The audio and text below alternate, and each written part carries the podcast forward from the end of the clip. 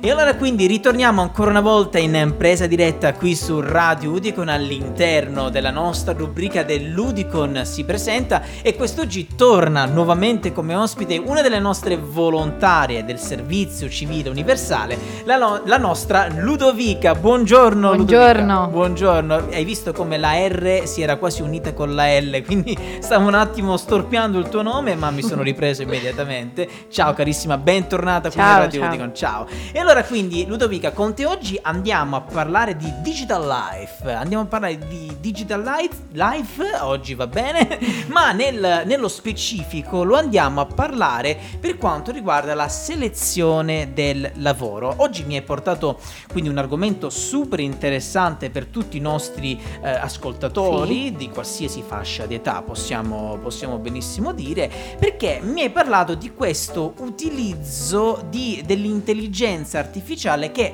sta dando, secondo le ultime statistiche che mi hai portato qui nella tua ricerca, sta Mhm. dando non pochi problemi a coloro i quali stanno cercando un lavoro. Esatto, esatto. Quindi spiegaci un poco nel dettaglio, Certo. Ludovica. Allora, vediamo che ehm, al giorno d'oggi trovare lavoro è sempre più difficile perché Certo. infatti negli ultimi tempi chiunque si sia messo alla ricerca di un nuovo impiego è consapevole dell'infinità di mail da inviare, ma anche eh, gli annunci a cui rispondere. Certo. Prima di avere poi la fortuna di ricevere una risposta, se si ha. Se si ha una risposta, certo. E sulla base poi anche di uno studio dell'Università di Harvard eh, Sì. a far cadere molti curricula eh, nel dimenticatoio eh, sostiene che contribuisce l'intelligenza artificiale Mm. che è incaricata ehm, Della preselezione in qualche modo anche sì, sicuramente de- del personale. del, del personale Suppongo, ecco. esatto ehm, De- spe- sì, per diciamo i, i candidati che spesso vengono appunto scartati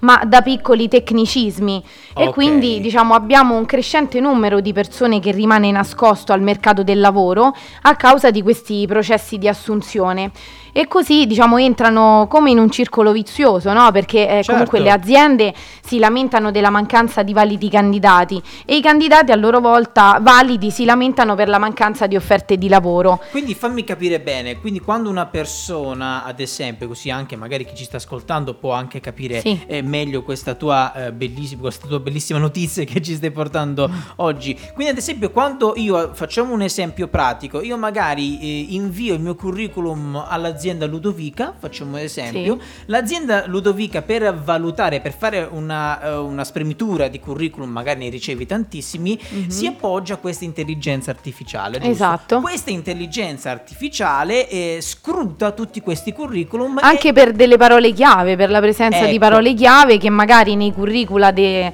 delle persone non ci sono e quindi automaticamente vengono scartati, ma magari sono persone validissime. Ecco, e, ma- eh, ecco, quindi io magari non po- potrei entrare nella tua azienda, ma non vengo selezionato da quella tua intelligenza artificiale che hai eh, messo Impostato, esatto. impostato solo perché non c'è quella famosa Sì, parola esatto. chiave, come dicevi tu. Caspita, Esatto. caspita, caspita. E vediamo proprio che eh, tra eh, diciamo, i software di ricerca più utilizzati c'è l'ATS che è il sistema di tracciamento candidati Sì. e l'RMS che invece è un sistema di gestione delle assunzioni che effettuano proprio un filtraggio eccessivo dei candidati. Mm, vedi?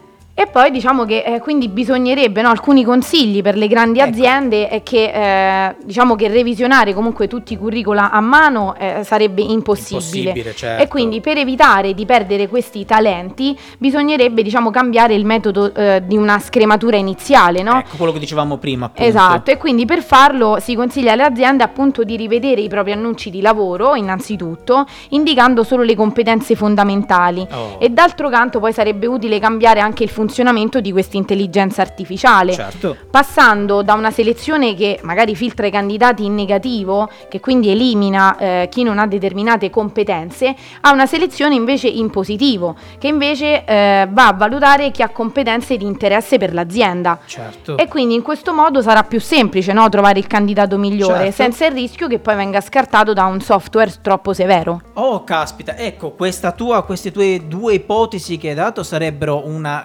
grandissima soluzione per queste aziende, perché comunque, diciamolo, comunque sia, soprattutto in questo periodo, come ci hai detto poc'anzi ad inizio eh, puntata di questo periodo, soprattutto, sai, situazione pandemica, un po' che si riprende, un po' che decade di nuovo, insomma, la ricerca del lavoro è sempre costante. Certo. Quindi giustamente è anche doveroso e giusto da parte delle aziende per cercare di fare una sorta di scrematura dei, eh, dei candidati, aiutarsi con queste intelligenze artificiali. Però, come dici tu, possono incorrere in queste situazioni che magari per una parola chiave che non è presente nel curriculum, ecco Vengono quella persona scartati. vengono scartati. Invece, d'altro canto, come dicevi tu, sarebbe utile cambiare quindi proprio il funzionamento Il metodo, sì. della base, passando quindi da una selezione che filtra i candidati in negativo, che elimina cioè chi non ha determinate competenze, a una selezione in, In positivo, positivo. ovvero tutte quelle cose che servono realmente all'azienda. All'azienda, quella figura esatto. che serve, che è davvero l'azienda ne- nella ricerca di quella specifica figura lavorativa.